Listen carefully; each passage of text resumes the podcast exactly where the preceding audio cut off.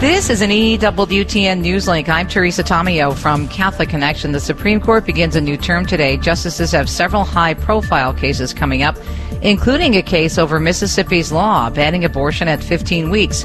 The state has called this a direct challenge to Roe v. Wade, the court hearing arguments in December.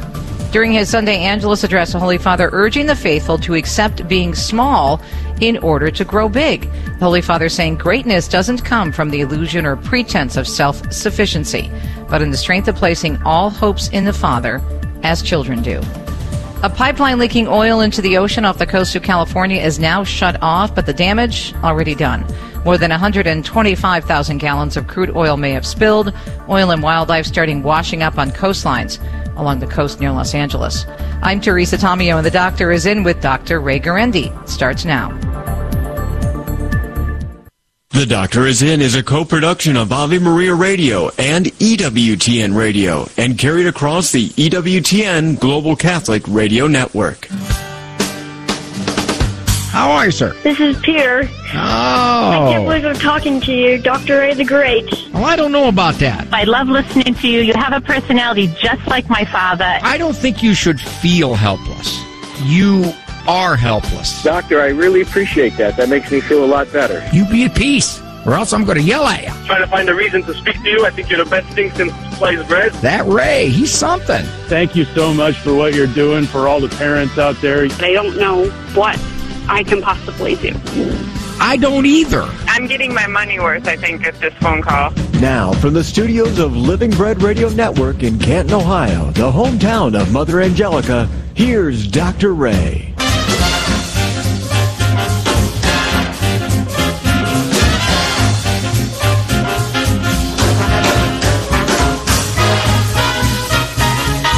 How can you get your money's worth when you're not paying anything? Sounds like a compliment, but you got to know the context. She's getting her money's worth. She called in. Didn't cost her anything to call. We talked. Didn't cost her anything to converse. She hung up. Didn't cost her anything to hang up. She got her money's worth. Nothing. Good to have you. I'm Dr. Ray Guarendi. Trying to give you your money's worth. You put your two cents in, and I'll give you your money's worth. But you ever notice that?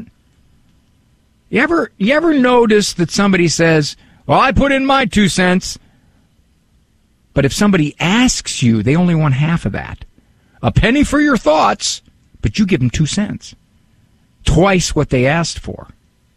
I don't know. I, this is the kind of stuff that keeps me awake at night. This is the doctor is in. This is E Person Monday. Had to find a way, getting as many emails as we get calls. We had to find a way to do something with the email. I can't. I cannot sit down and type to each email.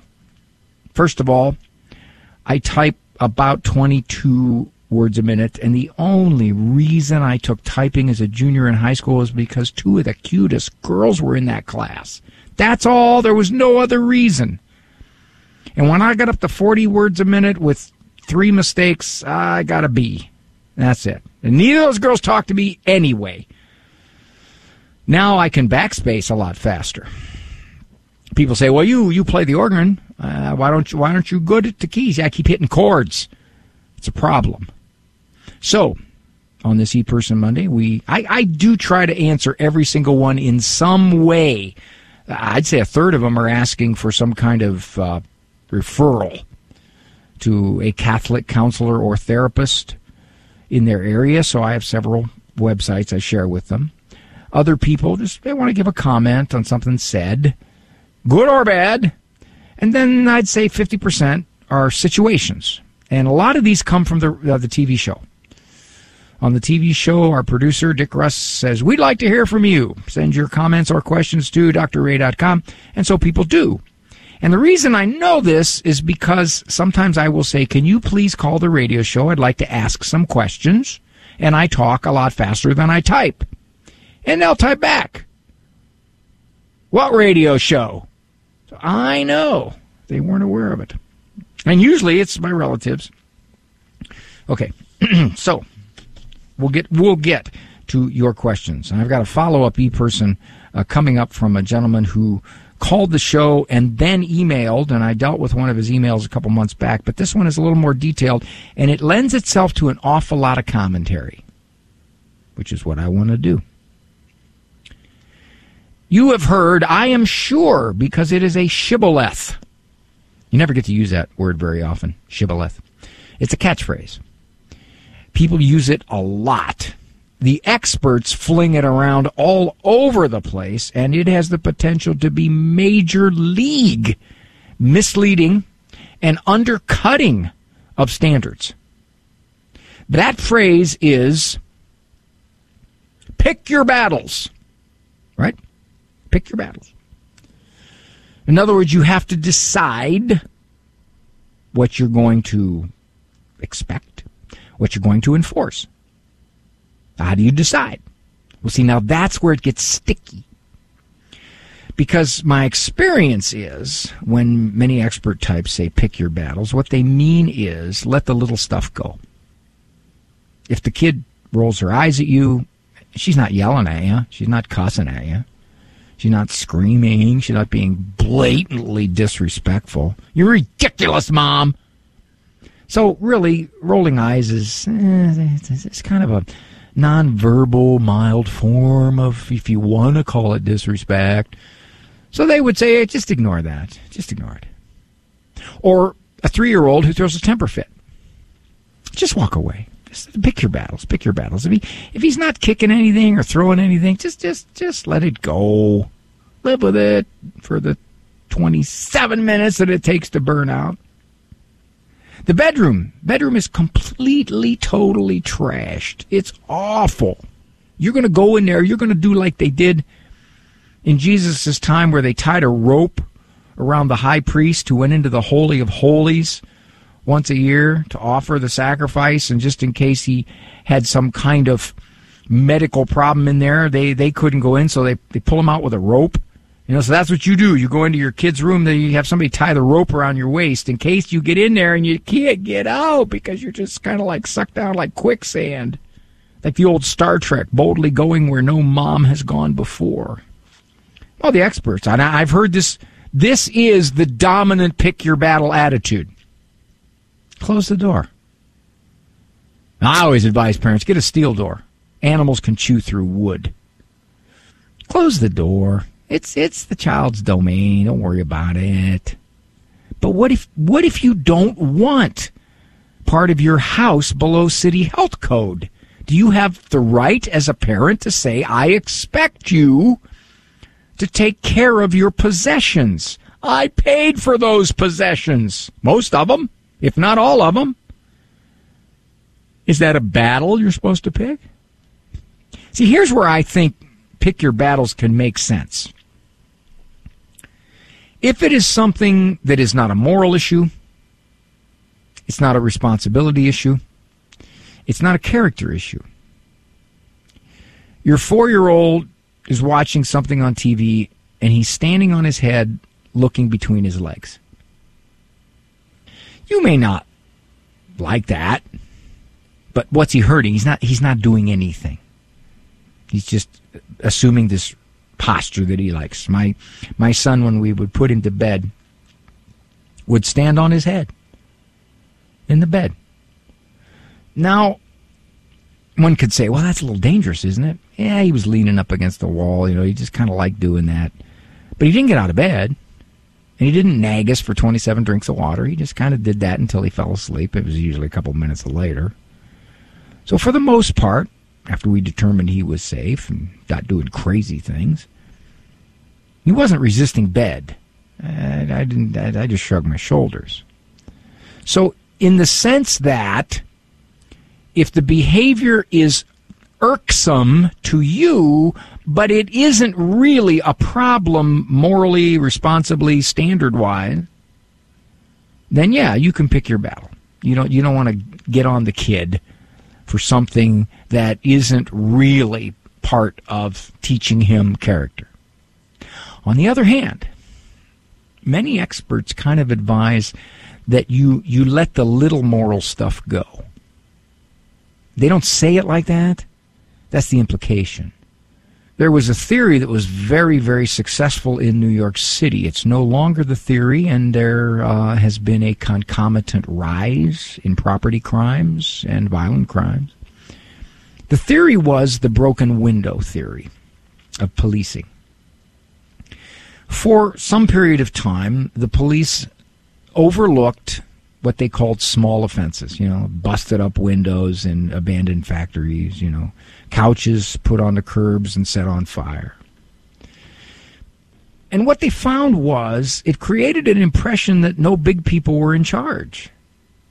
If you only dealt with the serious stuff, in essence, you picked your battles, then the little stuff was allowed to go pretty much un, unapproached, un, undealt with. And this this is happening, by the way, in, in certain cities in California, where under a certain amount of shoplifting money, uh, just let it go. So what's happening, of course, the poor business people are watching stuff being taken out of their place because there's no punishment for it. So apparently they pick their battles. And what's happening, of course, is that it's getting very ugly. So I tell parents, if, for example, you want no disrespect whatsoever, then eye rolling or huffy sighing or, or, mumbling, grumbling under their breath as they turn and walk away from you, if you say that's not permitted, that's rude, well, that's your decision. You don't have to say to yourself, "Yeah, but she's also really disrespectful too." So you know, if I was if I was actually consistent about all the forms of her disrespect, I'd be on her constantly. No, you wouldn't. It's the broken window theory. If you deal with it, she learns this stuff is not acceptable. It's not to be tolerated. So you'll deal with it.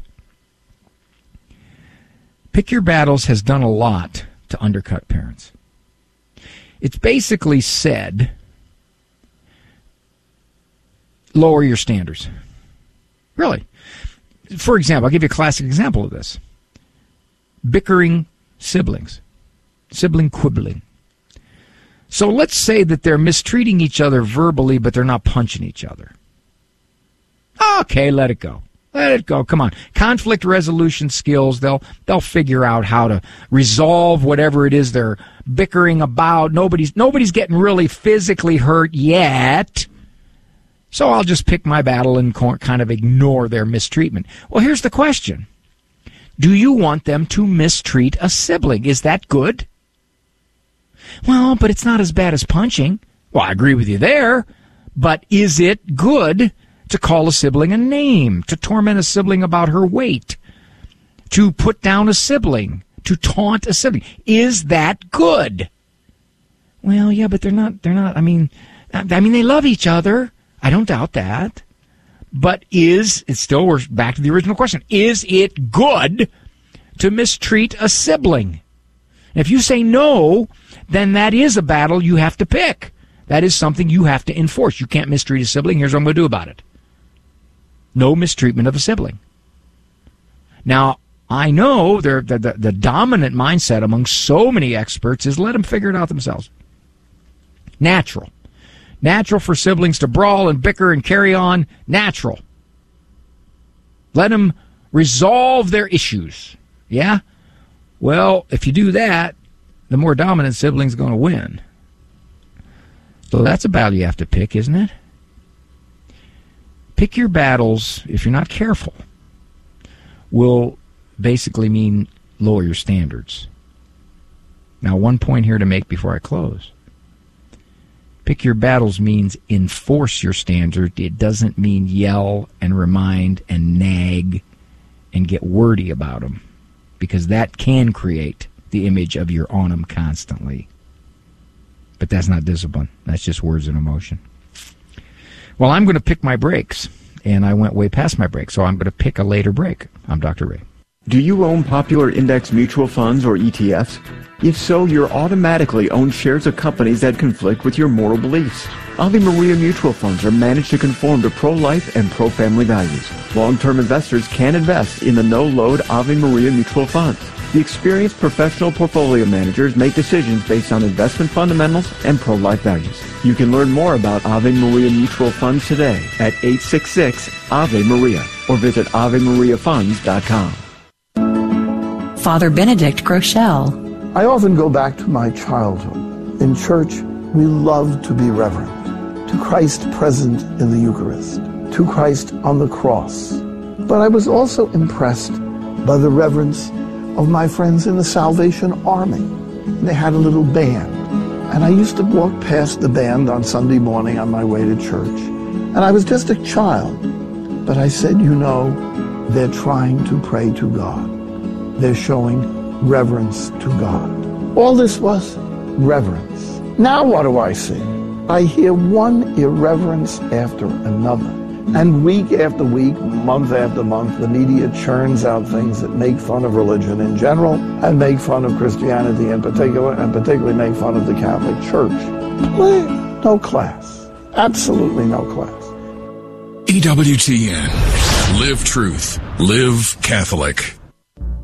Hi, everybody. This is Dr. Ray. My latest book, Jesus, the Master Psychologist, Listen to Him, talks about how Jesus was 2,000 years ahead of modern enlightened psychology. If He's God, He knows the absolute best way to live, whether psychology agrees or whether it doesn't. Go to AveMariaRadio.net to get your copy. Jesus will tell you the best way to live.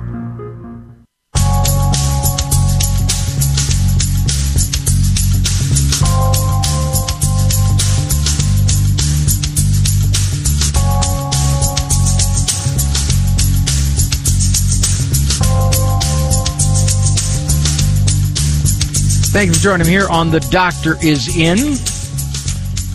I don't like making plans for the day. And my wife said, Do you make a list? You're going to decide what you're going to do for the day? And I said, No, no. I think the word premeditated gets thrown around too often in the courtroom. You know, makes me nervous. Good to have you. This is uh, E Person Monday. I feel compelled to explain my reasons for calling it E Person. Because email, even though it's spelled differently, it's a homonym. Uh, I, f- I just feel uneasy just saying email. It's it sounds so linguistically insensitive and patriarchal. So I don't want to do that. I want to make sure that I'm sensitive. So it's e person. The story behind this particular e person, get to it right here, is that Mike called. Oh, this was this was quite quite a few months back. He was very frustrated with his two sons. Very, very frustrated. He was spending an enormous amount of time in what looked to be discipline. A lot of friction, a lot of arguing, a lot of nagging. He, he was frustrated. The boys were doing all kinds of things that just were making family life unpleasant. And Mike was worried that uh, this is not going along the virtuous path that I wanted as a parent. So we talked a little bit, and I, I don't know, I don't remember if he purchased my book, Discipline That Lasts a Lifetime. But in the call, I think we talked about Mike, you got to get rid of all the words, you got to get rid of all the negotiation, you got rid of all the arguing, all the re reminding, all the nagging, all the stuff that is masquerading as discipline. It feels like discipline, it sounds like discipline, it's not discipline. It's scolding, it's warning, it's threatening, it's nagging, but it's not discipline. So why just do this? You want you, something still simple, just simple, real, real, real simple. Make a request for the boys to either do something or not do something, and then go to the corner. And if they resist the corner, you take away all privileges until they serve their time, which is longer now because they refused. Now, most kids will eventually take their discipline because once they're shut down or blacked out, they're, they're going to eventually go, all right, no mas, no mas.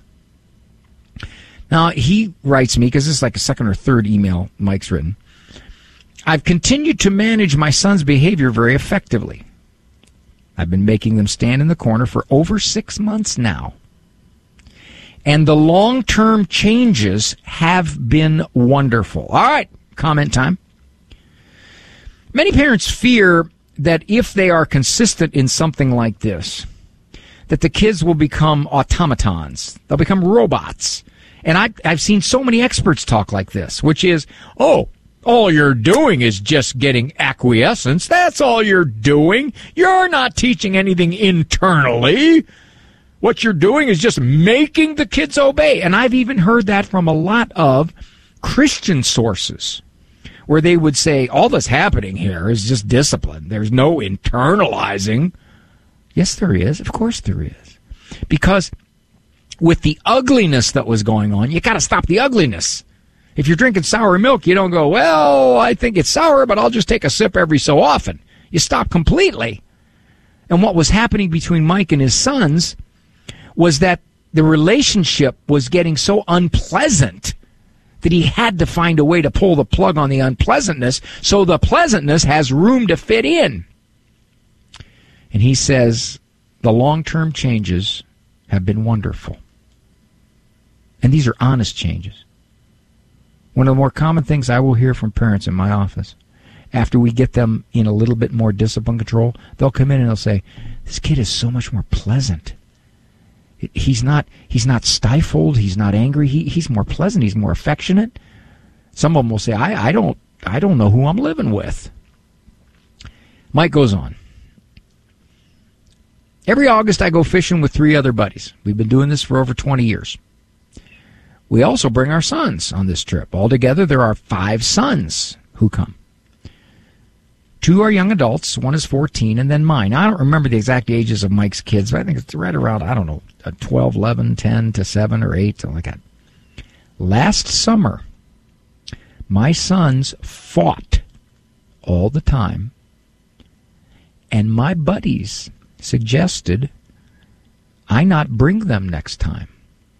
Now, this happens a lot, by the way. You see, you may be able to put up with and tolerate and overlook your children's ugly behavior. Other people don't. They're not their children. They don't have the same emotional attachment to them. Okay? So, let me try this. This is what happens. Okay, I can do that now. What happens is I'm reading this off my phone, and then a call comes in that says spam risk. So I have to learn how to get rid of the spam risk. And I did, quick. I was hurt, Mike says, but I couldn't blame my friends. When this trip came around this year, I mentioned to my buddies that my sons are much better behaved now. And if they start acting up, I'll pack up the truck and head home with them immediately. Now, Mike was smart there because he told the guys, you don't, you're not going to have to put up with this. If this happens, I'll remove them and me from the situation, which made it much more likely that his friends were going to say, okay. Now, by the way, I have seen families who take vacations together with other families. And I've seen the reluctance, if not the the pullout of the vacation because they don't want to deal with one of the other family's kids they can make it so unpleasant. And in large part, it's the parents' fault because they, they allow it. They allow it. The guys were mind blown. Of course, my boys weren't perfect, but they were really well behaved. I had a long talk with them on the drive up. And they, they actually asked me if they could do their corner time when we returned home. In other words, the old, uh, the uh, jails are overcrowded. We're going to give you a slip and show up in uh, eight months.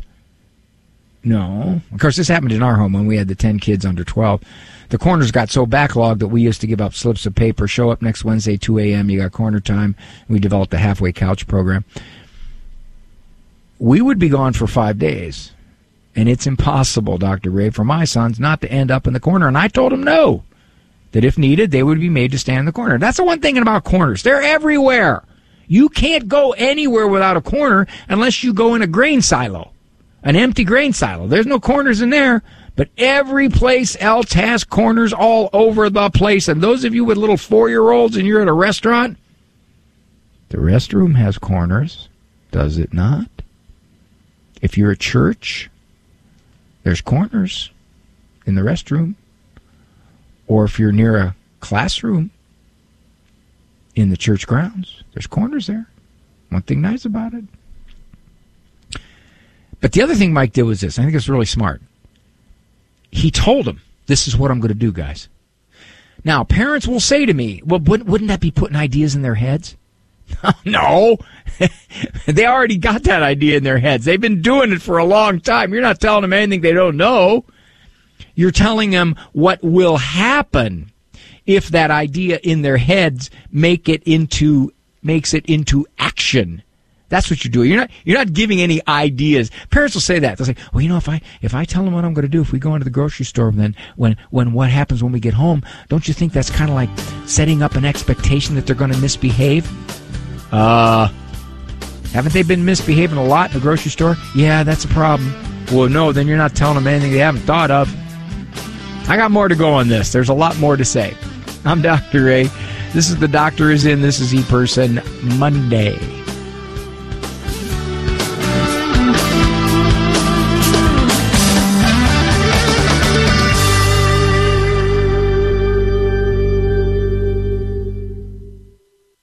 Sixty Seconds with Father Mitch Pacwa. The state has responsibility to orient things, but they can't take over the rights of the family, like in China, to have one child and that's it. It's a disaster over there. How many tens of millions of abortions have gone on?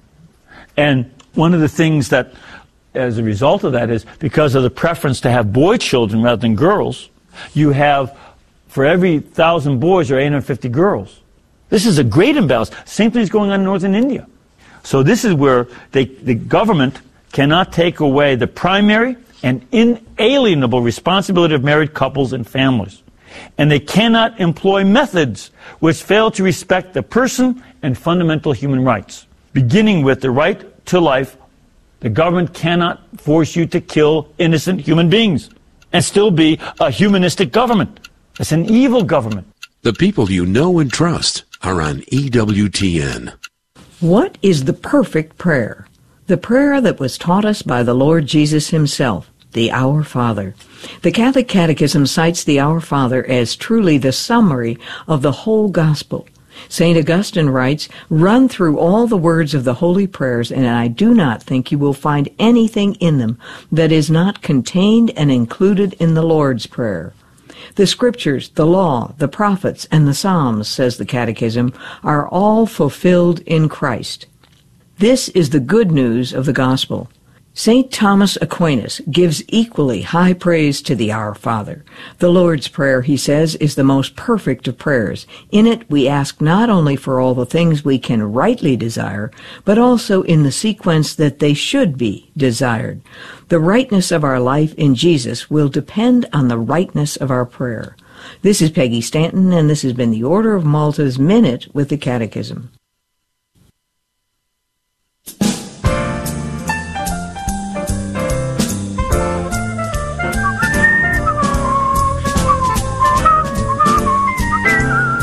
Pretty bad when you can start knowing the uh, tune on your bumper music. I'm Dr. Ray. Thanks for joining me here on The Doctor is In Monday through Friday, 1 o'clock Eastern Time. Co-production, EWTN Global Catholic Radio Network and Ave Maria Radio Communications. I'm in the midst of a e-person sent to me by Mike. Quick, quick summary to give you some context in case you're just tuning in, which which is a problem. If you're just tuning in, you're going to have psychological gaps because you really missed the first half an hour. It's all right. That's all right. Could get you to limp along psychologically here. Mike had some troubles with his, I think it was eight and 11 year old. That was roughly the range. And we talked and I gave him some suggestions for discipline. He liked, he liked using a corner. It was simple. It was easy. And he just came back from a trip, uh, a fishing trip. And his buddies last year did not want Mike to bring the boys. Uh, the boys were just a problem the whole time. It was ugly. And his three buddies said, just keep, keep your boys at home. And Mike said things have changed radically. Uh, I've been I've been much better in my discipline. The boys have been responding radically well. Now Mike's been doing it for six months, so this maybe tells you how long ago the call was. And the on the way up there, the boys said, uh, "Okay, can can we do any corner time when we get back home?" They didn't want to do any corner time while they were up there fishing on the trip. And Mike said, "No, no, you're going to do it here." And he warned them. He said, what's going to happen is if you guys carry on and then you don't take your consequences and there's an ugliness, we're leaving. All right. I'm not sure if I told you, Dr. Ray, I've also been making them write lines for punishment. I must not, dot, dot, dot, dot, dot, dot, X times. They hate doing this as much as going to the corner. I told them I forgot paper, so if they get lines, those can be done at home. Now you got to hope, Mike, they don't really carry on because they get home they have twenty-seven thousand two hundred sixty-five lines. You know, you got to put a cap on it somewhere. Anyway, the boys were great. I sent them to the corner a few times. My older son was there four times. Now that's not bad for five days. It really isn't. Less than once a day. He's 12 now. My buddies were so impressed with their behavior. One guy who suggested I not bring him last year. When I made my oldest stand in the corner for leaving his garbage outside, there are bears in the vicinity, he pleaded his case. Oh, Dave. Wait a minute. You see the irony here? Okay, hold on, hold on, hold on. The guy who said, don't bring your boys next year. They were bad. So then Mike disciplined his son for something he was just slipshod about. the guy who said, don't bring them, uh, is not only impressed with how well they're behaving, but he also said, oh, come on, give the kid a break. Now, wait, wait a minute, wait a minute. This is the old, you're being too strict. Wait a minute, you, you told me that you didn't even want him around. So now I'm doing the kinds of things that are making him much making him much more pleasant to be around, and you're saying don't do that. My wife got something similar once. She she somebody told her she was too strict. Okay, with the kids, she she expected too much. And then later, that same person told her, "Gee, you have such well-behaved kids, such nice kids." And my wife didn't say anything, but she told me later, she said, You know what I wanted to say? Am I too strict? Or are my kids so nice to be around? It can't be both. It's a good point. All right. I ignored Dave and I insisted that my son visit the corner. Later that night, when the boys were sleeping, I explained to him that the corner is to thank for their improved behavior, and if they need to stand there, it is imperative they do. Anyway, we had an awesome trip, handful of corner trips. My sons loved it. My oldest had to write lines at home and did them as soon as we got back. My buddies invited them back, and all was good. Dr. Ray, this is completely because of the corner and my consi- commitment to consistency and sending them there. No, Dave, there, or uh, Mike, there's more than that. You eliminated probably 80 to 90 percent of the friction and the ill will that was happening between you and the boys.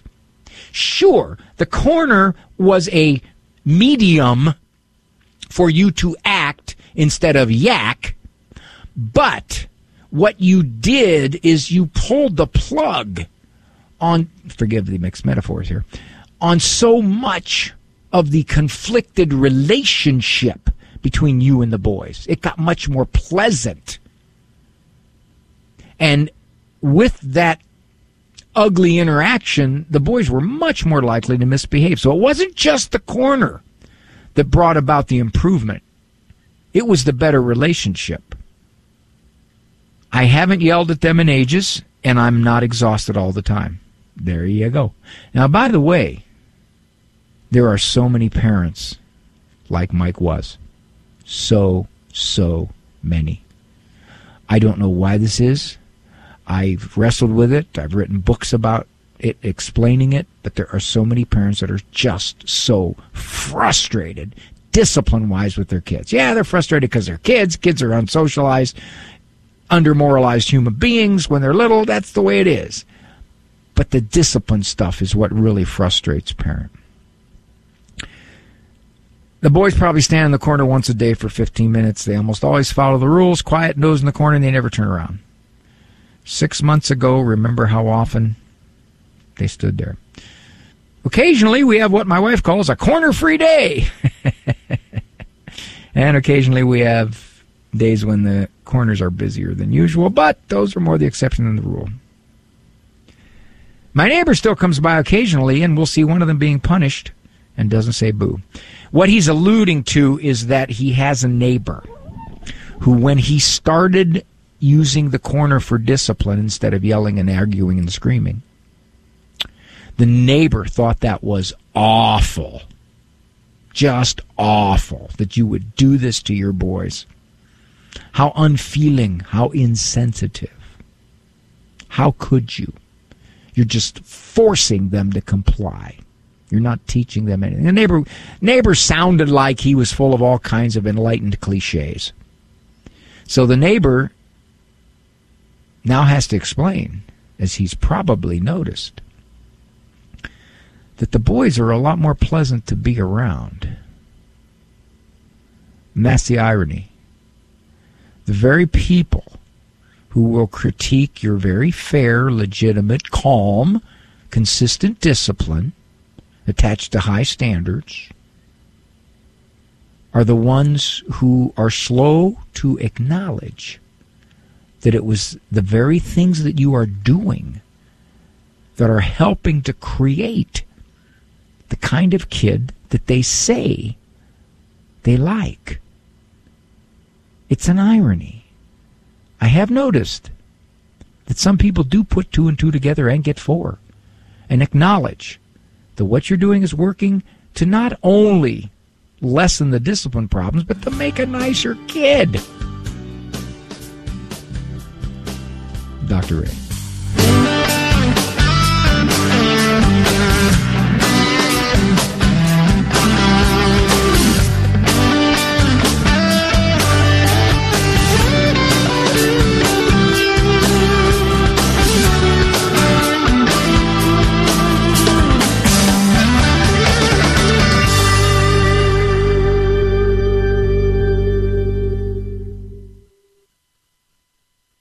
Now, Catechism Wisdom with me, Dr. Ray Guarendi, and Father Larry Richards. Father Larry, church talks a lot about charity, right? Let me read you something that the Catechism says, section 2447. The works of mercy are charitable actions by which we come to the aid of our neighbor in his spiritual and bodily necessities. Instructing, advising, consoling, comforting are spiritual works of mercy. My profession says that we need to have people meet our needs. Now, th- this here seems to be a little, I don't want to say antagonistic, but maybe contrary to that. The way of the world says me, me, me. The way of God says you, you, you. And when we sit there and we focus on the reality, it's in giving away your life, Jesus says, you find life. That is so anti-world, isn't it? I serve to feel better? Exactly. That that's where we get everything. That it's in giving away your life that you find life. That's the cross. That's the way of Christianity. That's contrary to conventional wisdom. Yeah, and that's the point. okay. Well, enough said there. Yeah, I'm sorry. You know, Catechism puts things on its head according to conventional wisdom. Absolutely. Jesus comes and changes the world and turns the world upside down and says, "You want life? Then you give away life." And it's in that that we find true life. It's in serving that we become more fully who we are. As God left heaven, if you will, became a man and gave his life for us. And when we do the same, just as he found eternal life in his humanity, so will we. A life of self is a wasted life. God says, I'll take care of number one. You take care of others. And when you give away and you live a life of service, that's when you're going to find life. So others are number one. You got it. I have a thing that says, uh, Jesus first, others second, yourself last. The life of joy, huh? That's the exact opposite of what the world says. But in, when you do that, you will have a joyful life.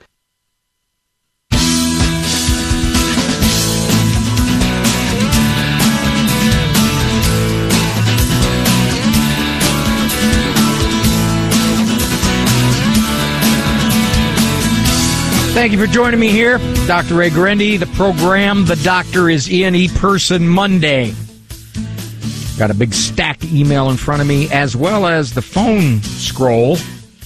Although I just like the feel of the paper. Something about it.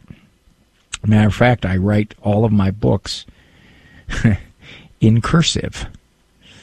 Every other line on the paper. Yep.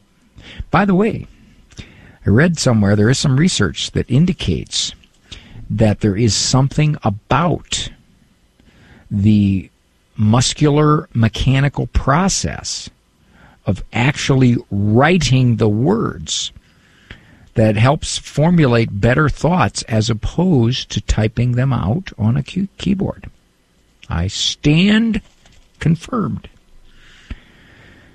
Dr. A, how can I respond to a neighbor's schizophrenic relative when that relative is having a, quote, episode? An example. He showed up on a neighbor's swing set, just staring at the neighbor's house. He sometimes will walk in circles yelling.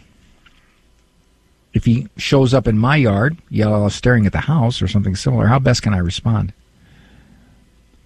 The goal would be to get him back to his relative's house. He's an occasional visitor. I think she means an occasional visitor to her backyard, not a permanent resident. He's never been aggressive to my knowledge, and I've just been told he's schizophrenic. Well, again, schizophrenia is a very broad term, and it can encompass a lot of uh, symptoms breaking with reality. He and I have had congenial conversations, but it is obvious his brain isn't working quite right. Yes, that that's true. Uh, we do pretty much know that chronic schizophrenia, not a transient episode, which can which can look like schizophrenia but has other causes and and and can resolve itself and not again appear. drugs are a very common aspect of that. But chronic is pretty well established. This is a neurochemical dysfunction. There's something not working in the very complex neuronal pathways of the brain. And we used to think it was a presence or an absence of a certain amount of neurotransmitter. But now we realize it's probably more the mechanical, or I'm sorry, more, more the metabolite type interactions. We're, we're just getting to understand it. He walks with his head forward and down, looking up through his eyelids. Sometimes the deputies show up and take him away, but I've never observed an extreme episode, and I don't want to. And I don't want to be the cause of one.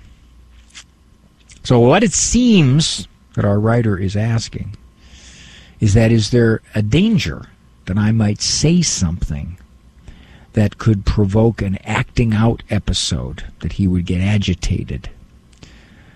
Well, the staring at the house may have a paranoid component to it, it may not.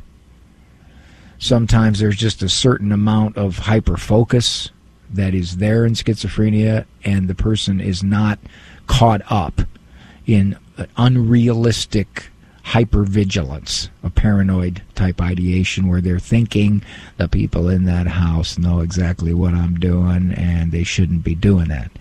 Now, I don't know if that's the case for you. It doesn't sound like it because he's never had a threatening episode, and I don't know how long you've you've lived near this neighbor. Um,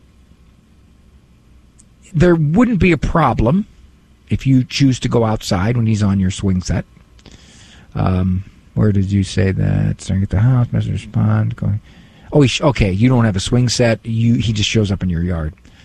Um, you can you can keep an eye on him and make sure that he's just kind of roaming through the yard, looking at your plants or whatever it is, and then ultimately just leaves. You can do that. Or if you notice that he's just standing staring at your house for a period of time, you can you can go out and say, "Hello, Stephen. How are you? How are you doing?" You don't need to say, "Why are you staring at my house?" You need to go back home. You don't have to do that. You can just say, "Hey, hi, how are you?" Kind of let him know you're there. Maybe maybe to break up whatever it is that he is thinking in his head that is is going in a ruminating cycle. You can do that. And as long as you approach him in a very friendly way, I don't suspect, I mean, the chances are minuscule that you're going to fling him into some overt psychotic episode. Now, the fact that the deputies show up and take him probably for 72 hours to be committed to get stabilized probably indicates that in fact he goes through periods of agitation. And where this agitation happens he becomes a, a little more uh, unreachable. And his mother or whomever it is that's his main caretaker says okay i recognize the signs that we've got to get him stabilized or perhaps perhaps he refused to take his medication and he decompensated which means he just got a little worse in his symptoms you're not going to precipitate a psychotic episode in all likelihood if you just walk out your sliding glass door in the back and say, "Hi, John. How are you today? Good to see you." You know, thanks for stopping over.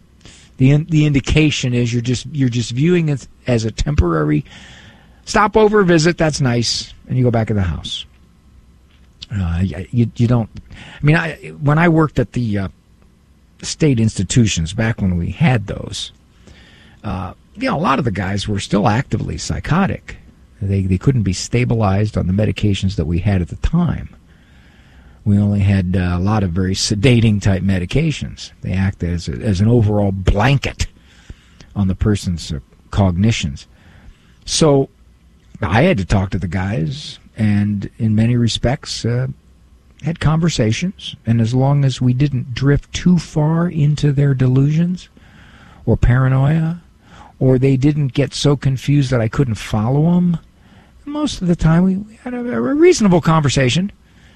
You know, when someone is out of touch with reality because of their illness, they're not out of touch all the time, and they are able to maintain some contact with reality. And when they deteriorate so much that they can't, then that's probably when you see the deputies showing up. I'm Dr. Ray. I'll be back.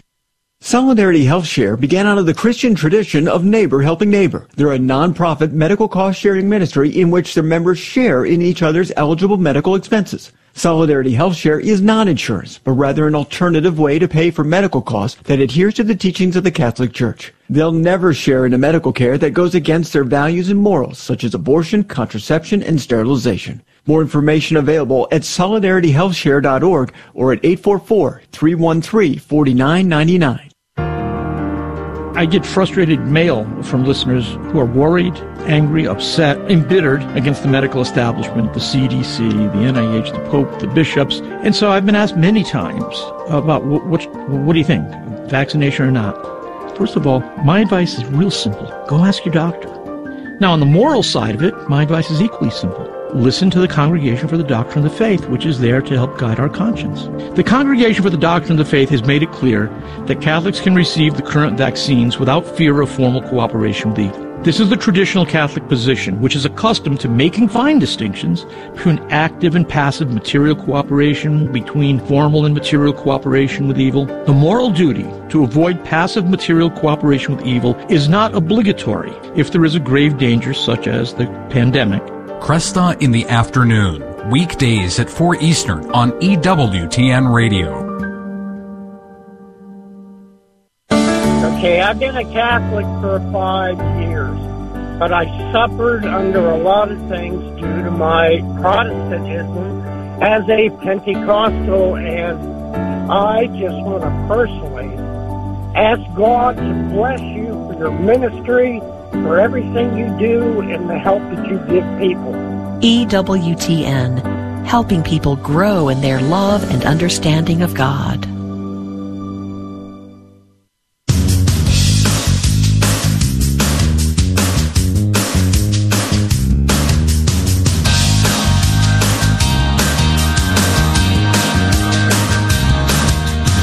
Let's get to this e person rather quickly.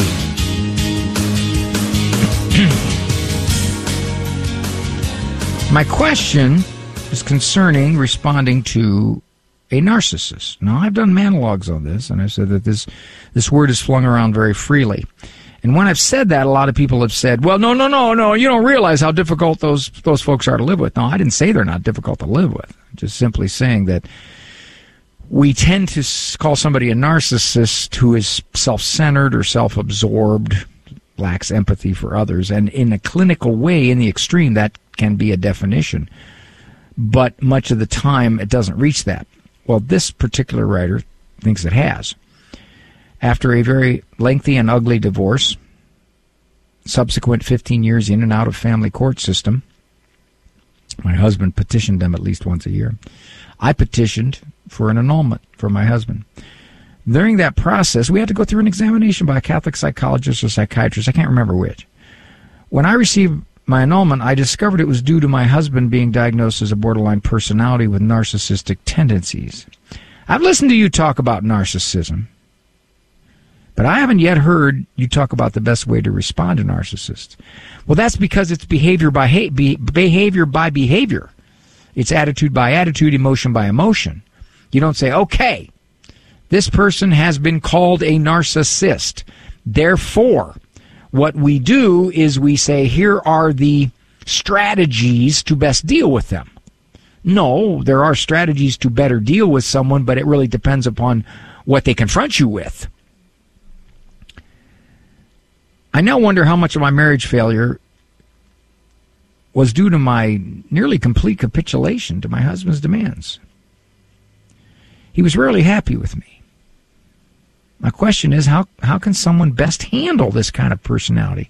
What is my moral responsibility in the failure of my marriage? Well, the church has ruled that in fact, after your divorce, there was there was reasons for an annulment because at the very beginning of your marriage, there were things that were impediments to a full, free commitment. I think my pacification only made his behavior worse, not better. You don't know that. You don't know that because you do not. You have nothing to compare to. You don't know what it would have gotten like had you resisted and fought back, which I'm thinking you might have been considering. Now, someone might say, well, no, I'm not talking about fighting back. I'm just talking about firmly standing your ground. Perhaps, but we don't know that. Our children are still trying to varying degrees to have some sort of relationship with their father and are having difficulties with this. Well, that's not surprising. If he's as difficult as you say he is, then I would think that would pretty much characterize any relationship he has.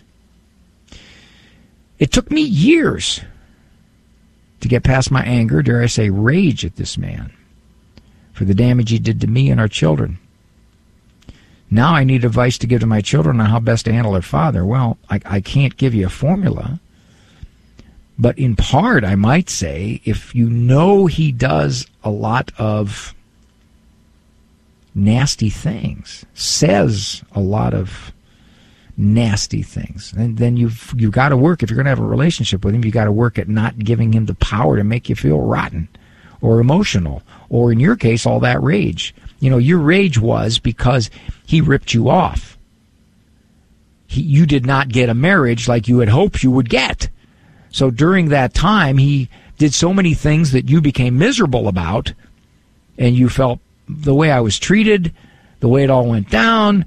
What what a waste of time. Well, as I, have often pointed out, that when you're dealing with somebody who's very self centered, thoughtless, difficult, lack empathy, one of the first things you got to do is lower your ability to be made miserable by what they say. You can do that.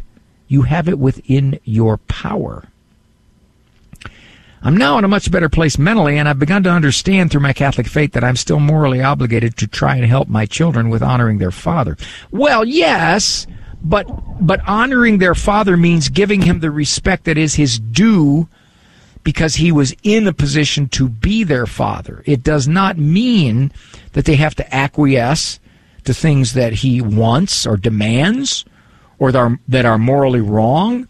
It doesn't mean that they have to be manipulated or that they have to tolerate behavior that is that is quite ugly or that is um, putting down who they are or critiquing them. They don't have to do any of that. That doesn't come under the heading of honor thy father. Honor thy father means I'm not going to retaliate to you. I'm going to pray for you. And where I can, I'm going to try to get along with you if you permit it. But it doesn't mean that my relationship with you is going to be smooth. And there will be times, most likely in this relationship, where I'll have to say, hey, Dad, I'll see you later. It's getting ugly. People get confused. They think honor thy father and mother means that you have to acquiesce to their every demand when you're an adult, to their every demand, their every guilt tactic that they might try. Or you have to put yourself in a position to be critiqued, put down, hurt. You don't. You may not sever the relationship, but you want to get to the point where what used to make you react so strongly to something he said or did doesn't do that anymore. Doesn't have the power to do that because you recognize this has happened many, many, many, many, many times before. And it's probably going to happen many times again. But once you come to that conclusion, believe it or not, you are less vulnerable to being yanked around emotionally by the unpredictable behavior of this father or this mother. It still remains in our power, much, on how we will react to how someone treats us. Gotta go. I appreciate the company. I thank you so very much. I'm Dr. Ray. Walk with God. Hold him tightly by the hand. Just keep walking. For information on Dr. Ray's presentations, books, and CDs, visit drray.com and follow him on Facebook. The Doctor is In is a co-production of Ave Maria Radio and EWTN Radio and carried across the EWTN Global Catholic Radio Network.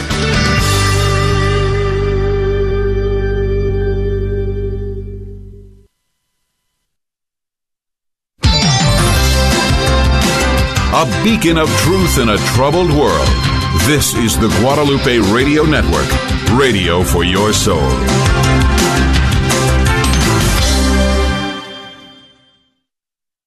Archbishop Gustavo invites all medical doctors, nurses, healthcare professionals, and medical students to the Healthcare Professionals Mass on Monday, October 18th. On the feast day of St. Luke, join the Archdiocese of San Antonio in celebration and gratitude for all healthcare professionals. The Mass will include a renewal of the Hippocratic Oath in celebration of Spiritual Care Week. For more information, call Jessica at 210 734 1653.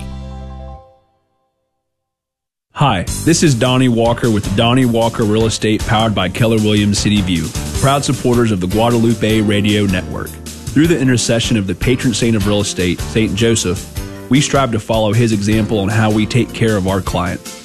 For more information, please consider calling us at 210 378 0878. 210 378 0878. Thank you and God bless you. And St. Joseph, pray for us. Do you or someone you know have a loved one struggling with addiction? Pierced Heart Ministry of St. Helena Catholic Church is a confidential and support ministry for people suffering from addiction. They meet every Tuesday at 6:30 in the Dolan Center or by Zoom. For more information, please contact Ms. Pat Lamoureux at 210-323-1812. Mary, Queen of Families, pray for us. This is 89.7 FM KJMA Radio, Floresville, San Antonio. Also online at grnonline.com. We don't mess with the truth. Hear it, love it, live it. Radio Network with your GRN Family Minute. St. Bernard of Clairvaux wrote, In dangers, in doubts, in difficulties, think of Mary, call upon Mary. While invoking her, you shall never lose heart. So long as she is in your mind, you are safe from deception. While she holds your hand, you cannot fall. Under her protection, you have nothing to fear. If she walks before you, you shall not grow weary. If she shows you favor, you shall reach the goal. That goal, of course, is her son Jesus Christ. Please join us each evening, 9:30 p.m. Eastern Time, 8:30 p.m. Central Time, as we pray the rosary together as the GRN family.